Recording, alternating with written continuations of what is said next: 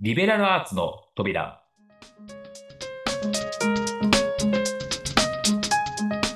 この番組は、リベラルアーツって聞いたことあるし、なんか大事そう。だけど難しそう。そんな方々に向けて、教養とは何なのか。リベラルアーツって何の役に立つのか。そしてどうやって学ぶのか。そんな疑問のちょっとしたヒントになる番組です。さあ、あなたも一緒にリベラルアーツの扉を開けてみましょう。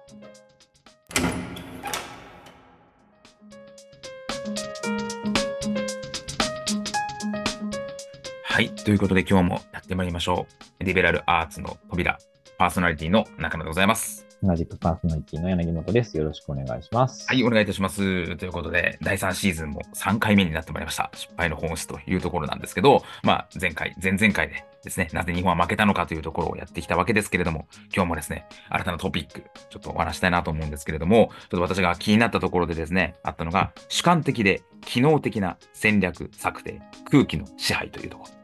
があって、まあ、ここも結構大きいんじゃないかなっていうところがありまして、まあ、冒頭でですね、まあ、戦略策定の方法をやや単純化して言えば、日本軍は機能的、米軍は演疫的と特徴をつけることができるだろうと書かれてるんですね。書いてました。機能、機能法、演疫法みたいな。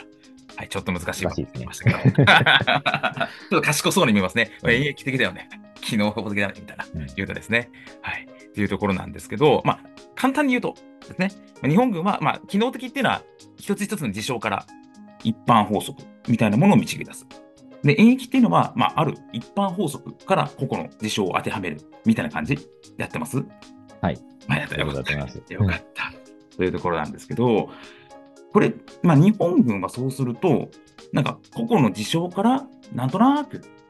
こんな感じかなって当てはめてて、アメリカ軍はある、こうするべきみたいなところから一つ一つ当てはめてた？みたいな感じなんですかね。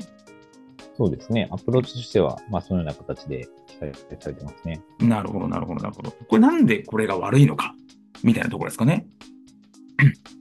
まあ、ここ、やっぱりその、なんていうんですかね、経験則に基づいているっていうところが大きいのかなっていうふうに思っていて、まあ、必ずしも、この当時の日本軍の中で科学的な知見がなかったとは思わないんですけど、うんうんまあ、その経験則に基づくアプローチなのか、その科学的なアプローチなのかっていうところでですね、まあ、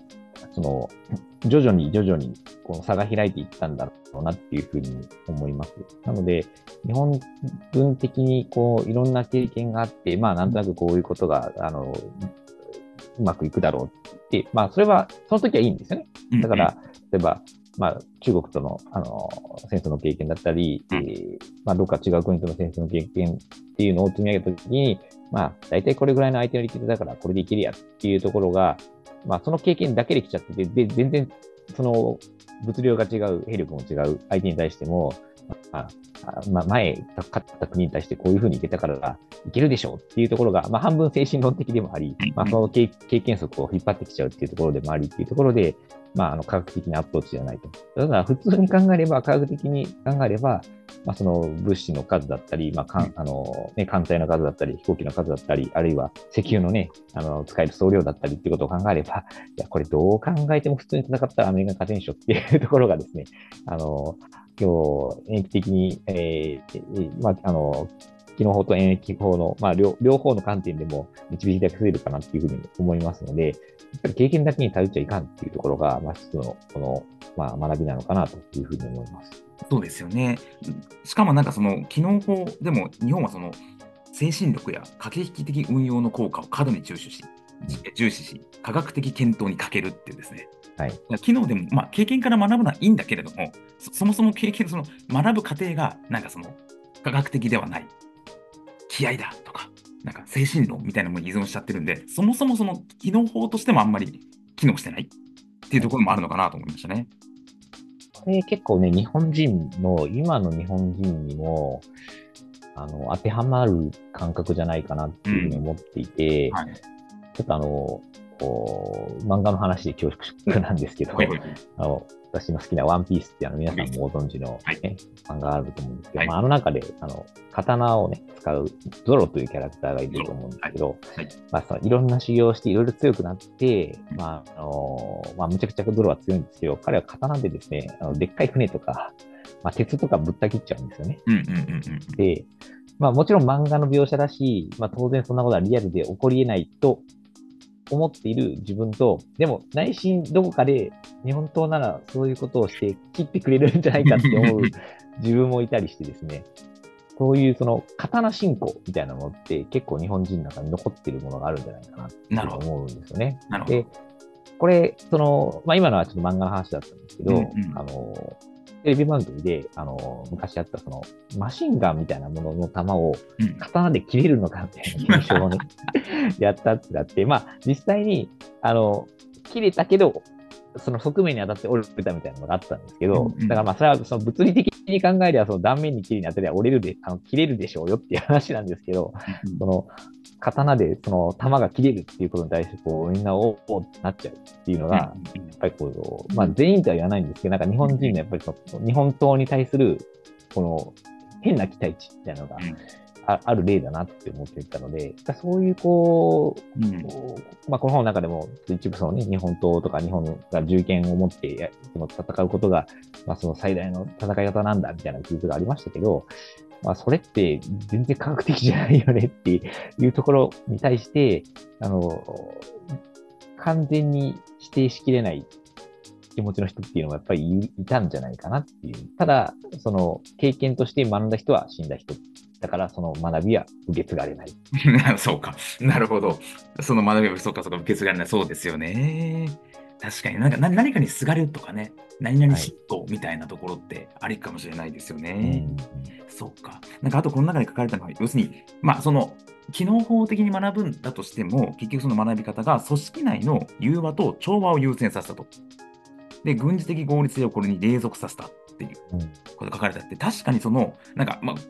その第一章見ても分かるんですけど、その判断が結局、なんか、誰かに気を使ってとか、はいまあ、忖度してみたいなことが随所に出てくるなと思っていて、なんかその、まあ、判断とか、その、えーな分析っていうのが、結局科学的合理的っていうよりも、どっちかっていうと、あの人に気を使わなきゃとか、あの人に忖度をしなきゃみたいな、それで成り立ってるっていうのも大きいのかなと思いましたね。そうですね。これは本当にもうむちゃくちゃ今の時代起きてると思うんですよね。いろんなあの組織でも。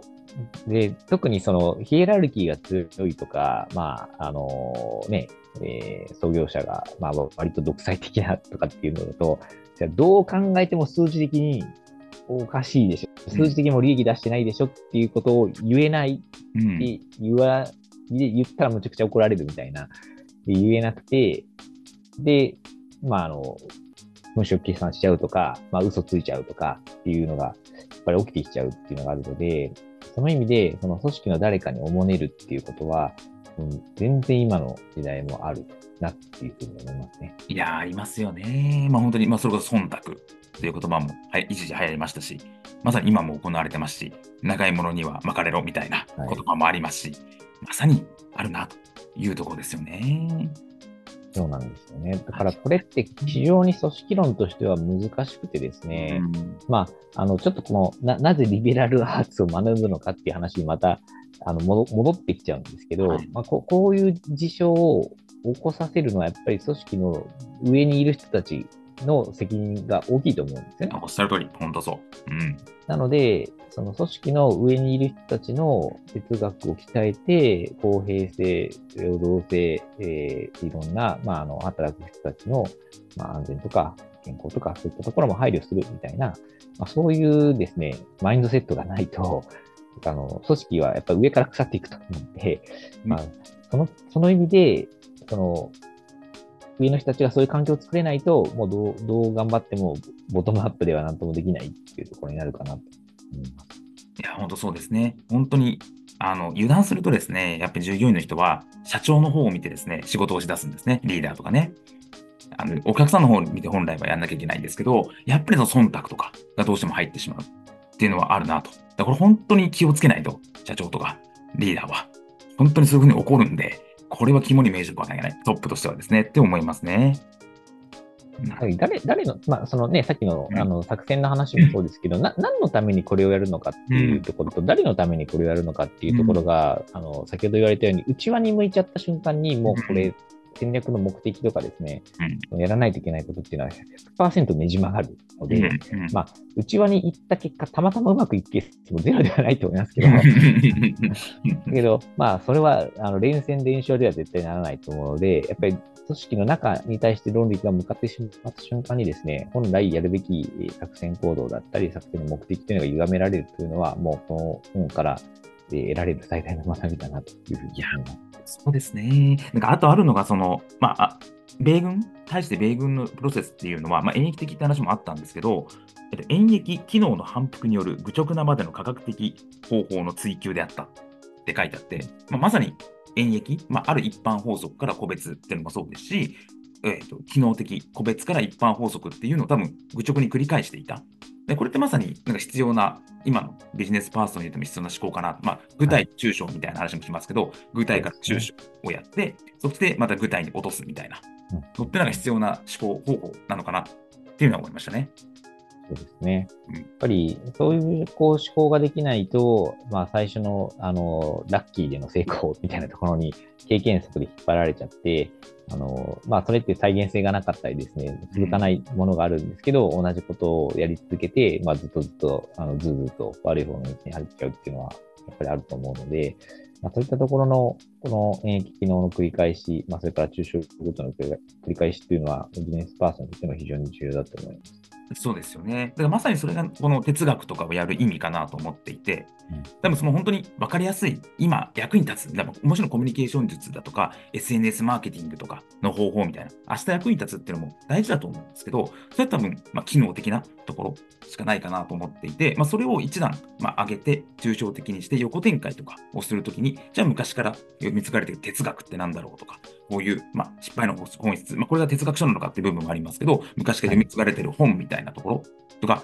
昔から古典的なビジネス書とか、生き残ってるビジネス読むところによって、一般法則みたいなのを見つけて、じゃあ横展開してみようみたいな。そういうのもなんかこう読書する意味っていうのがあるのかなと思いますね。ですね。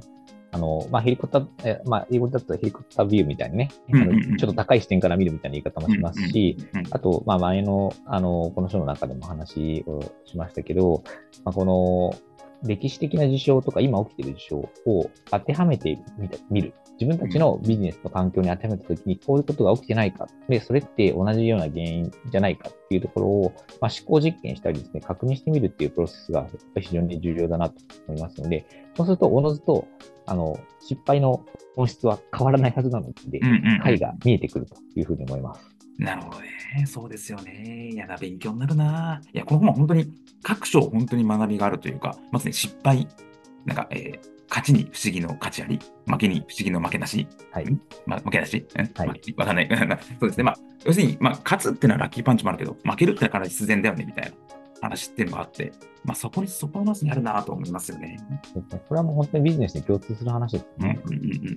ん。なるほどね。いや、今日もですね、これは学びが深いんじゃないかなというふうに思いますということで、はい今日もそんな感じで終わりにしたいというふうに思います。やはり、あの、本書のタイトルコールもできましたし。そうですね。そうですね。確かに。確かにということでですね、今日も終わりにしたいというふうに思います。今日もありがとうございました。ありがとうございました。